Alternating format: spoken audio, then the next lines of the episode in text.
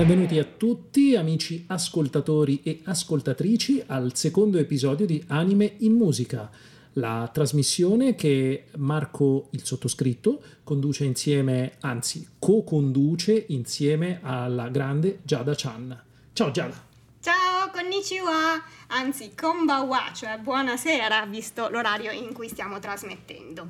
Benvenuti ad Anime in Musica, eh, trasmissione nella quale vi porterò a scoprire le sigle di alcuni dei principali anime, cioè cartoni animati giapponesi, e relativi artisti che le hanno eh, interpretate. Quindi stiamo parlando di musiche e di sigle di eh, originali giapponesi.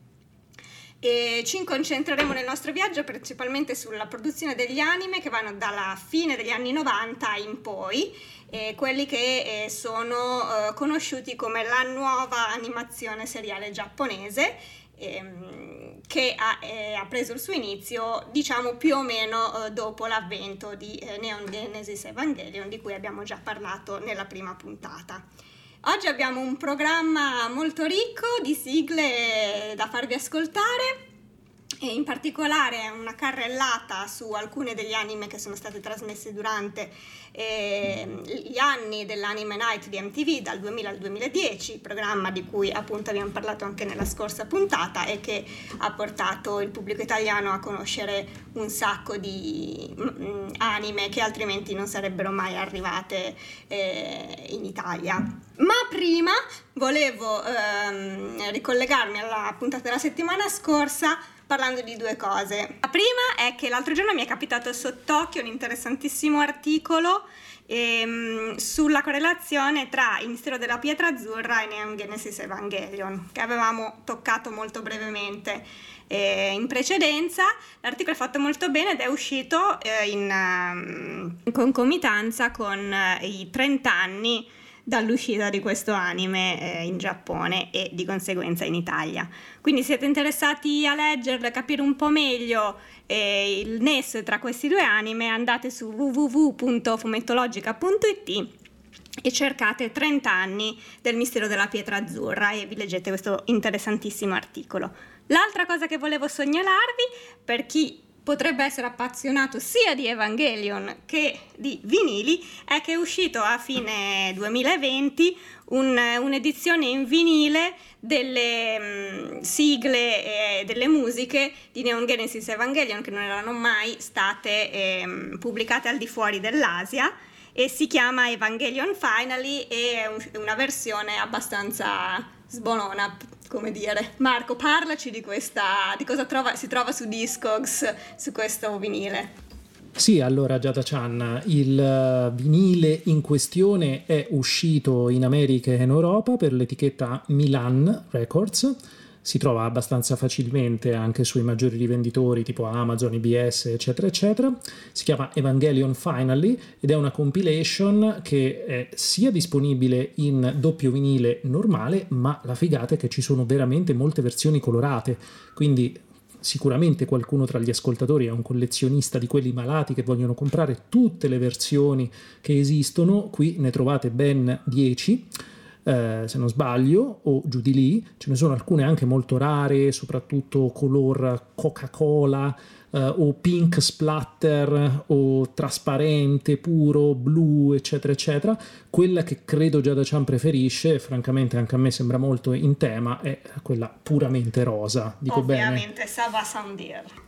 E a questo punto vorrei anche citare il brano con cui abbiamo inaugurato questo secondo episodio, si tratta di HT di Tsuneo Maori, l'opening sigla dell'anime Trigun. Giada, dici che cos'era. Trigun è un anime tratto da un manga, cioè da un fumetto, uscito in Giappone nel 1995, scritto da Yashuhiro Naito. È uno shonen, quindi è un fumetto dedicato ai ragazzi principalmente tra i 12 e i 18 anni.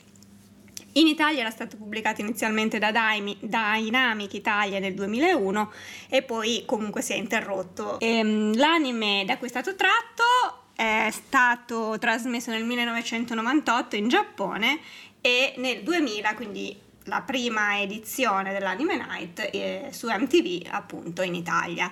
È composto da 26 episodi e tratta delle avventure di Bash the Stampede, che è il primo uomo nella storia dichiarato calamità naturale.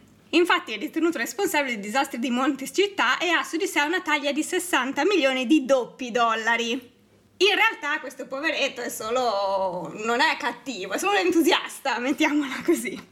La storia è ambientata su eh, pianeta di Gunsmoke, che è eh, uno scenario molto simile al Far West americano, ritorniamo a questi mash-up dei giapponesi con passato, futuro, oriente e occidente, eh, sul quale, pianeta sul quale Vash è appena traslocato e viene accusato ingiustamente della distruzione di una piccola cittadina. E le compagnie assicurative costrette a pagare diversi milioni di doppi dollari per la ricostruzione decidono quindi di inviare due agenti alla ricerca di questa costante minaccia al portafoglio aziendale. Quando però questi agenti lo trovano scoprono appunto che Vash in realtà è una persona gentile, anzi sempre pronta a aiutare gli altri, è solo che combina dei gran casini fondamentalmente. Quindi insomma Vash è un pasticcione buono che si ritrova sempre invischiato in situazioni comiche, eccetera, eccetera, ma in realtà è un personaggio positivo che aiuta i più deboli, cerca sempre di colpire i criminali, di inseguirli e non esita anche a mettere a repentaglio la sua vita. Sì, diciamo, diciamo così.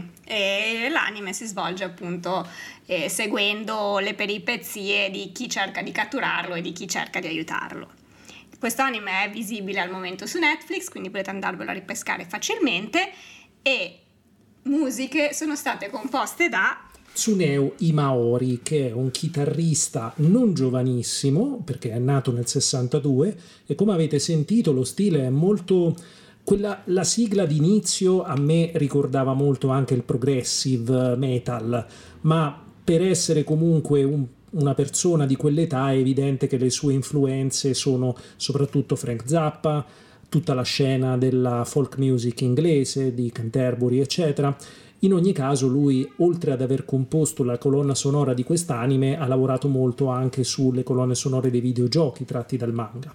Quindi vi consiglio di approfondirne la conoscenza. Tsuneo Imaori. Bene, ora è venuto il momento di passare al secondo anime della serata e quindi vi facciamo ascoltare ZNI Daremo, che vuol dire letteralmente proprio nessuno, degli Zig, la seconda opening dell'anime Slam Dunk.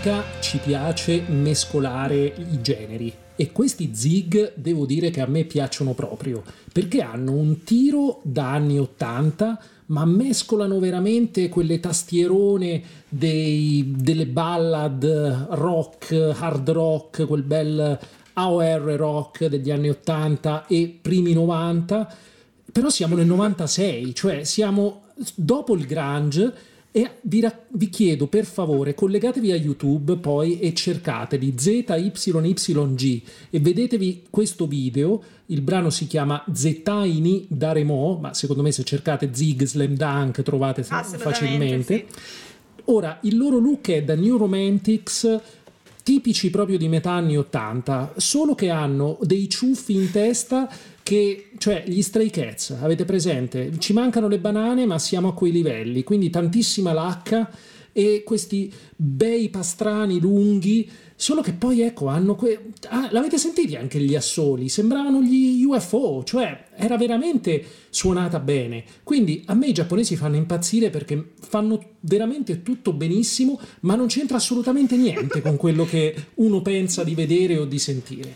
Comunque, per la cronaca, questi Zig sono stati attivi per sei anni, dal 93 al 99, praticamente hanno fatto in tempo a comporre questo brano e poco altro, dopodiché 20 anni di stop e poi si sono riformati nel 2019. È lecito chiedersi perché, ma magari ce lo spiega Giada Chan parlandoci di Slam Dunk. Eh, Marco, non ho idea del perché si siano abbiano ripreso la loro attività nel 2019, ma non mi interessa perché sono bellissimi comunque.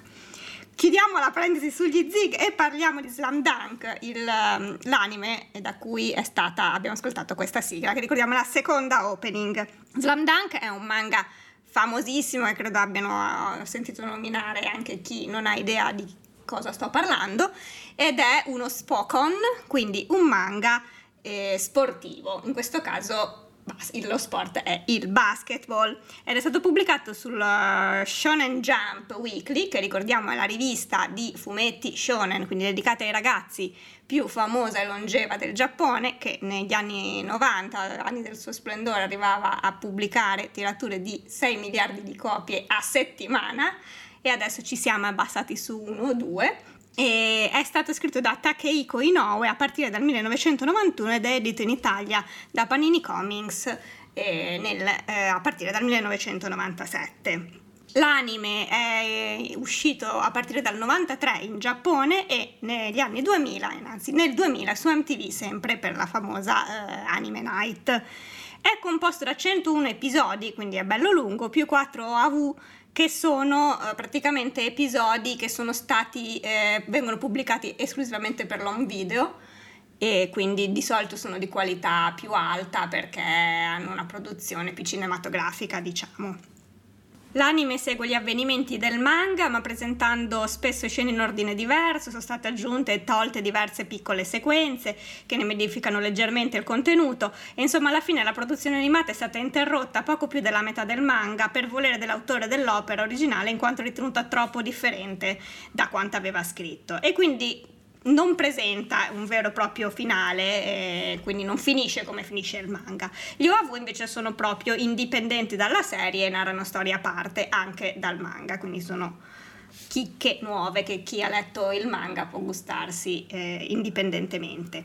Di che cosa parla? Allora, abbiamo detto che parla eh, del basketball, eh, è ambientato nel mondo della pallacanestro liceale e è diventato uno dei manga più celebri in patria e ha contribuito in maniera molto marcata alla diffusione e allo sviluppo del basket nella terra del sollevante. Molti ragazzi infatti hanno iniziato a praticare questo sport dopo averlo letto. Slam Dunk tratta la tematica sportiva con molto humor, con eh, questo protagonista Anamichi Sakuragi, spesso in primo piano con le sue tragicomiche, tragicomiche situazioni, ma eh, tratta anche in maniera molto attuale eh, il, temi anche più pesanti come il bullismo nelle scuole, nei licei giapponesi. Quindi Slam Dunk sicuramente è un anime che vale la pena vedere se siete appassionati di basket oppure se volete sentire più canzoni degli Zig.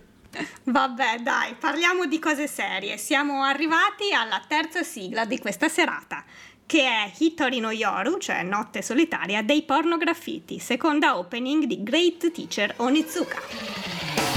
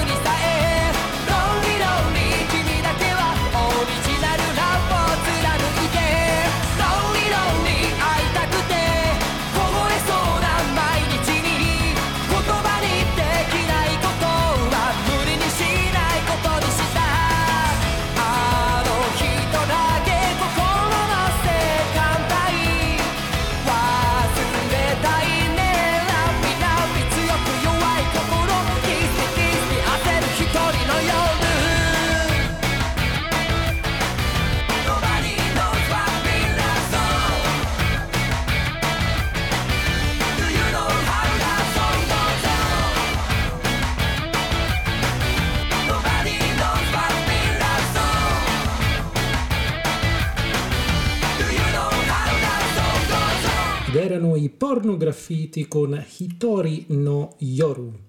Porno graffiti mi, mi fa accendere una lampadina, Giada Chan. Non è che per caso qualcuno qui ha plagiato gli Extreme, almeno nel titolo? plagiare è una cosa, è una parola grossa, li ha omaggiati. Ah, ok. Assolutamente, okay. loro eh, hanno assolutamente affermato che il loro nome deriva appunto albu- dall'album eh, degli Extreme, Extreme 2 Porno Graffiti. E sono una band J-rock, J-pop formatasi nel 1994 e molta parte del loro successo è dovuta eh, alle, alle sigle che hanno, diciamo, eh, inserito in alcuni anime anche molto famose come Full Metal Alchemist, Bleach, My Hero Academia e questa di Great Teacher Onizuka, quindi stiamo parlando di una band che ha avuto uh, molto del suo successo proprio grazie agli, alle sigle degli anime.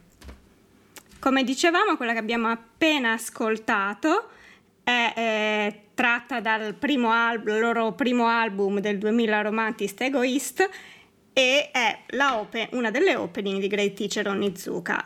Mm, anche questo è un anime tratto da un manga che è stato serializzato in Giappone dal 96 al 2002, sempre no, stavolta no, non su, uh, su Shonen Jump, ma sulla rivista, uh, eh, la cerrima nemica del Weekly oh. Shonen Jump, Weekly Shonen Magazine. Attenzione.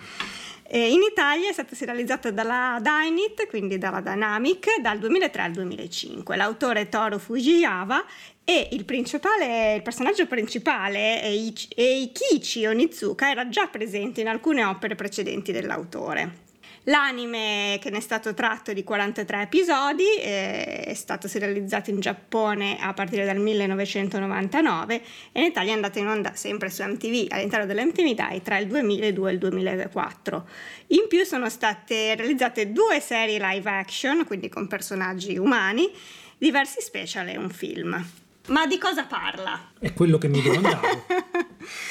allora, eh, il protagonista, questo teacher Onizuka, in realtà è un studente universitario ex mototeppista. Um, spiega per favore che cos'è un mototeppista? I classici teppisti giapponesi, motociclisti. Un teddy boy, diciamo. Esatto, esatto.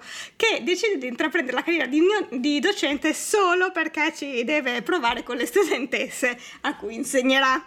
Riesce quindi a ottenere prima una laurea per eh, l'insegnamento in un'università di terzo ordine e però siccome la sua laurea non gli dà la possibilità di eh, insegnare in scuole pubbliche, riesce a farsi assumere in un istituto privato, dove viene assegnata il ruolo di professore responsabile di una classe di scuole medie composta però di studenti problematici che hanno causato il licenziamento dei professori precedenti. Quindi mm. l'ex mototeppista diventa il vittima degli, esatto, dei suoi eredi. Diciamo, esatto, ecco, l'insegnante dei, dei, futuri mototeppisti. Ecco. E la storia è molto divertente e l'autore cerca di denunciare i problemi delle scuole del Giappone, ovviamente estremizzandoli ed ed esasperandoli quindi docenti senza alcuna passione per l'insegnamento, che si attivano solo per proteggere i figli del potente di turno, studenti che vengono spornati a una competitività, a una competitività estrema, e, eccetera, eccetera.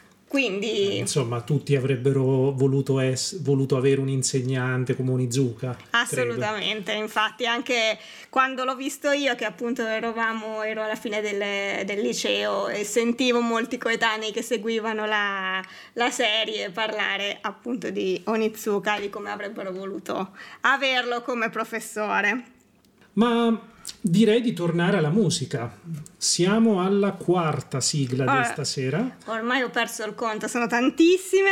Ma comunque abbiamo sentito diverse cose, ma vorrei dire che come gli zig nessuno. Aspetta, aspetta che alla fine del programma abbiamo delle chicche che ti sorprenderanno.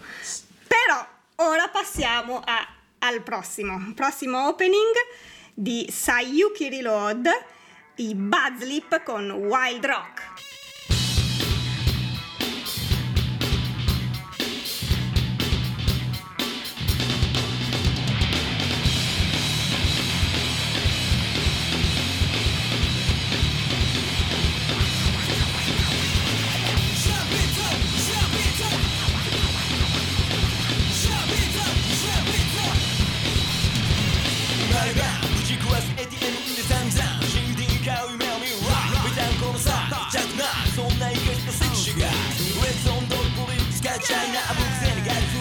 ジャイナそんでなんか見えるかな時間に終わればそれが出ていた何か顔正体誰のせい覚醒したやつだけ生き残るご時世売ってくもの本能ゲーどうせやんなら最上階感じるはずだして揺れる大地うねるサウンドのキャメルクランチ超電光線化のステージうなる最強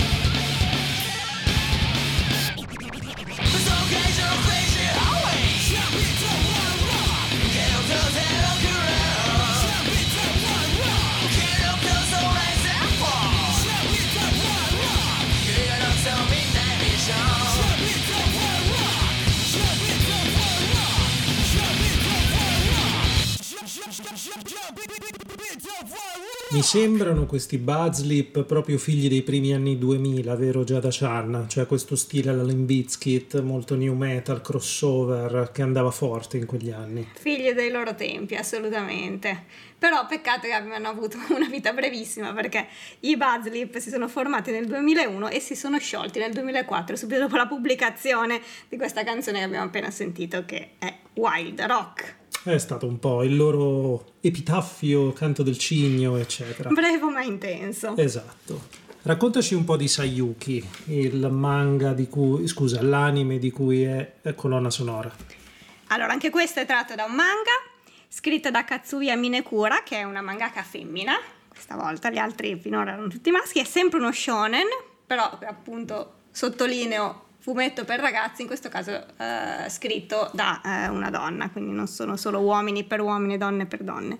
È un'interpretazione della eh, famosa leggenda dello scimmiotto di pietra Sun Wukong narrata nel libro Viaggi in Occidente che eh, in giapponese eh, si traduce proprio in Sayuki, che è uno dei quattro classici della letteratura cinese. Dico famosa leggenda dello scimmiotto, ma um, dici non la conosce nessuno, ma se io invece vi dico che questa scimmia protagonista della storia si chiama Son Goku, forse qualche campanella ve la accende. Infatti è, è il protagonista di Dragon Ball, si chiama Goku Ah. e Dragon Ball è un altro dei fumetti delle tante rivisitazioni fatte a fumetti e non solo di questo classico. Infatti, Goku è uno scimmiotto, c'era, È vero. c'è la codina. E, mm, l'anime, ehm, il, il manga ha dato vita a tre serie tv anime che sono state trasmesse in Giappone a partire dal 2000 per un totale di 101 episodi, di cui però solo la prima serie è stata trasmessa e tradotta e distribuita in Italia, sempre da MTV nel 2002, quindi solo i primi 50 episodi. Fanno seguito, eh, sempre solo in Giappone, tre OAV, un film e un lungometraggio di animazione, quindi un altro- un'altra opera da cui sono state tratte un sacco di, eh, un sacco di media. L'opening che abbiamo appena sentito fa parte della seconda serie animata, quindi purtroppo quella che non è arrivata in Italia, che si chiama Sayuki Reload. Anche gli episodi della serie arrivati in Italia non sono di facile, non si, non si riescono a ritrovare molto facilmente perché non sono disponibili su nessuna piattaforma di streaming. E, però eh, quindi uno deve andarseli a ritrovare i vecchi DVD, le vecchie VHS editi da Dynit, che non è semplicissimo. Mi ero scordata di dirvi, credo, dove potevate cercare di vedere Great Teacher Onizuka. Assolutamente. Visto che vi ha sicuramente interessato tantissimo, in questo momento si trova in streaming su www.vid come Cowboy Bebop di cui abbiamo già parlato nella prima eh, puntata. Ma ora, Marco, siamo arrivati al clou della puntata di oggi. Quando io ho sentito questa canzone, che fra poco sentirete come sigla, ci sono veramente rimasto. Ho detto, cavoli, ma davvero in Giappone possono mettere come sigla di un cartone animato una canzone del genere? Ma questi sono dei grandi. E quindi non vi dico neanche chi sono, beccatevi What's up people!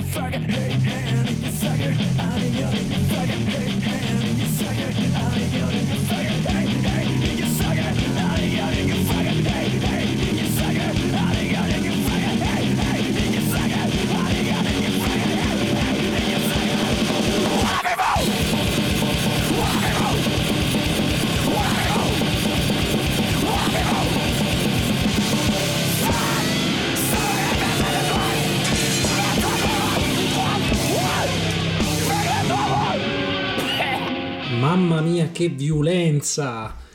WhatsApp People è un brano dei Maximum di Ormone e mi unisco davvero a quanto ha affermato Giada Chan prima perché a sentirlo ci rimani, ma vi giuro, a vederlo insieme alle immagini di Death Note, scusate ho spoilerato il- l'anime, probabilmente voleva dirlo Giada, però senza scherzi, vedendolo insieme alle immagini malate di Death Note, vi assicuro che ci rimanete veramente sotto. E comunque sia, tornerò dopo a raccontarvi chi sono i Maximum di Ormone perché merita anche questo. Lascio la parola a Giada. That's not eh, un, un opening, questa in questo caso è la seconda opening veramente epica per un anime epico. Partiamo come al solito dal manga. È un manga ideato e scritto da Tsugumi Oba e illustrato da Takeshi Obata. Quindi in questo caso, ancora un'altra novità, gli autori sono due, uno per la storia e uno per i disegni. È stato serializzato in Giappone dal 1 dicembre 2003 al 15 maggio 2006 su Weekly Shonen Jump, quindi quello, ritorniamo al campione di incassi giapponese, e in Italia sempre da Planet Manga dal 2006 al 2008, ma in continua ristampa, cioè se, andate, se vedete, andate sul sito del Planet Manga vedete che sta- stanno ristampando continuamente varie versioni perché va continuamente a ruba questo, i takobon di questo manga. Per quanto riguarda la trama, ve la dico proprio in soldoni perché un po' è difficilissima da spiegare, un po' non vi voglio spoilerare niente perché veramente bisogna gustarsela puntata dopo puntata. La storia si incentra su Light Yagami, uno studente delle scuole superiori di Tokyo, eh, brillante, ottimi voti e un, un piccolo genietto che eh, trova per terra un giorno un quaderno dai mm, poteri sopranazionali chiamati, chiamato Death Note, il quaderno della morte, che è stato gettato sulla terra di proposito dallo- dal dio della morte o Shinigami Ryuk. Questo quaderno dona a, a chi lo prende in mano, che diventa automaticamente il suo proprietario, il potere di uccidere chiunque semplicemente scrivendo eh, sul quaderno il nome e il cognome della persona avendone ben presente però il volto per evitare eh, morti di omonimi. Ci sono anche, man mano la, la storia va avanti, si scopriranno altre regole più o meno complicate per l'utilizzo del Death Note, ma diciamo che la base del funzionamento è questo.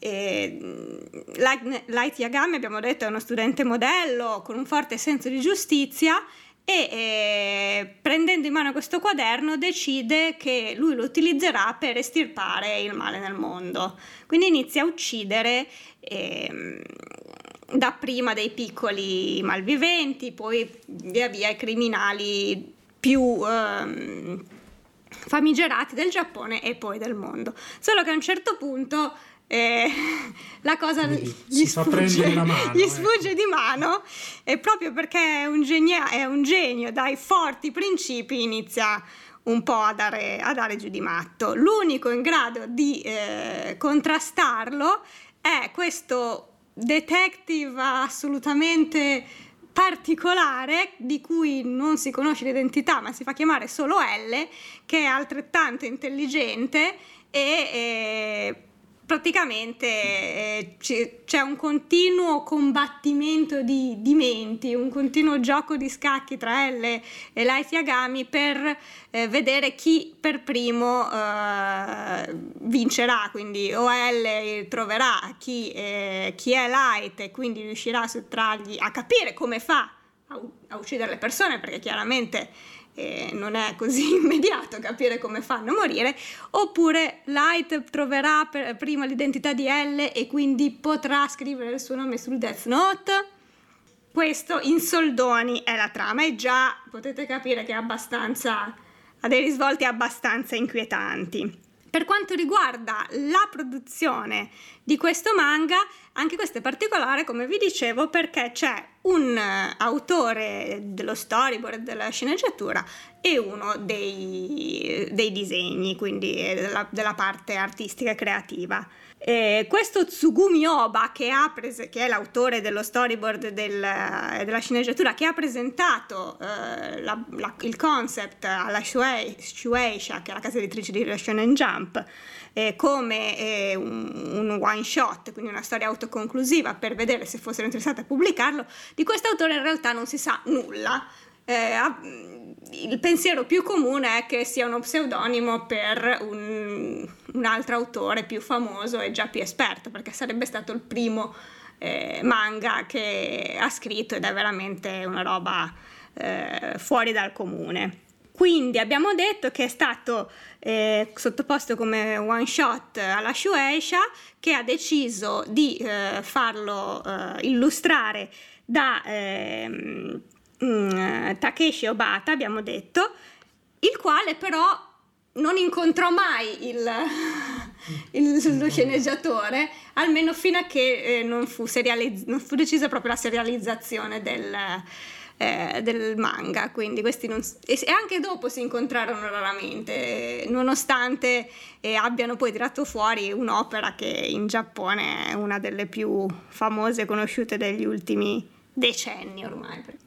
Questo one shot è poi contenuto nel eh, volume Death Note Guida alla lettura che è stato pubblicato anche in Italia, eh, che contiene il riassunto della storia, le schede dei personaggi, l'elenco delle strategie da loro utilizzate perché è veramente difficile da seguire e eh, la lista completa delle regole del Death Note, un'intervista agli autori e appunto questo eh, one shot originale.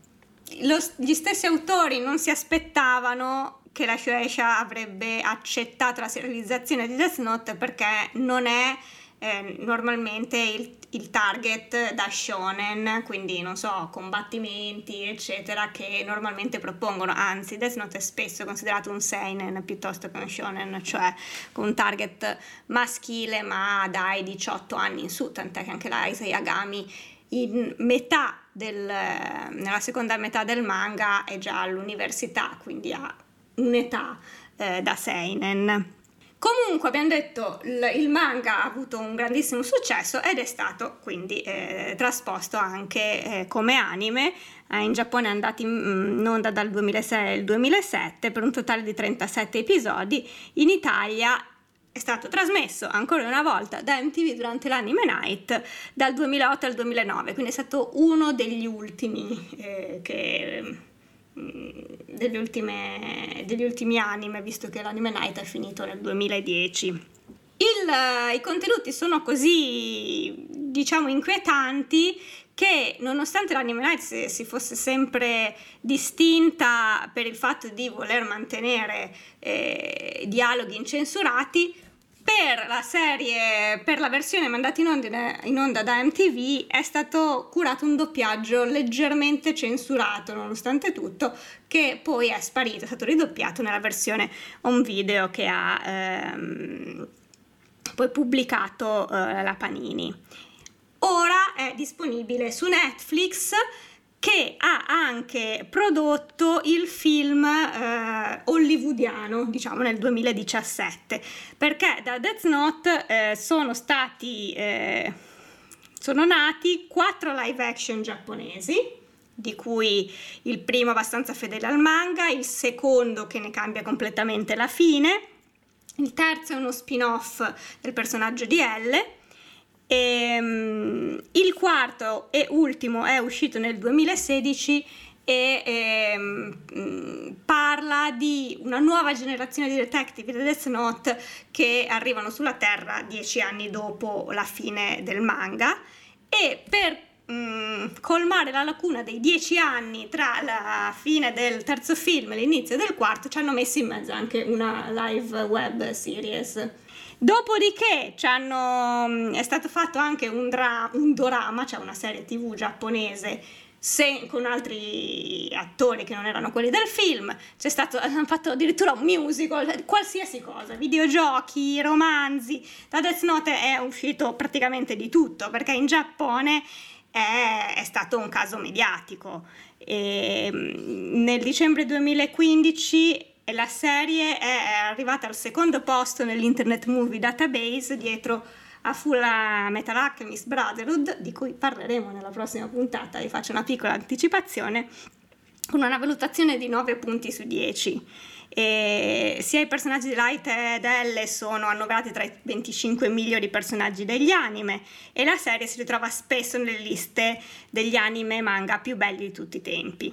Addirittura invece eh, è stata bandita in alcune parti del mondo, in alcune regioni della Cina e della Russia, perché avevano paura che eh, le tematiche ehm, traviassero, traviassero le, le menti dei eh. giovani studenti che si, avevano, si erano fatti dei Death Note in casa e ci avevano scritto i nomi dei loro studenti e dei loro eh. insegnanti, quindi effettivamente eh, non ha, lasciato, sì, non ha lasciato indifferente nessuno e vi consiglio di vederla perché è veramente veramente merita. Come dicevamo, le sigle sono state composte in parte dai Maximum The Ormone e eh, queste per la seconda metà eh, dell'anime, eh, l'opening and ending, e la prima metà dell'anime è stata, eh, le sigle dell'anime sono state composte dal gruppo Visual Kei, Key Day Nightmare. Ma ora Marco ci parlerà dei Maximum The Ormone visto che gli sono piaciuti tanto. Allora, confesso che io prima di sentire la sigla di Death Note non avevo idea di chi fossero. Anche se devo dire che ogni tanto hanno suonato anche fuori dal Giappone, quindi probabilmente il nome mi è comparso in qualche cartellone di festival o compagnia bella. Comunque sia, sono una band di Tokyo.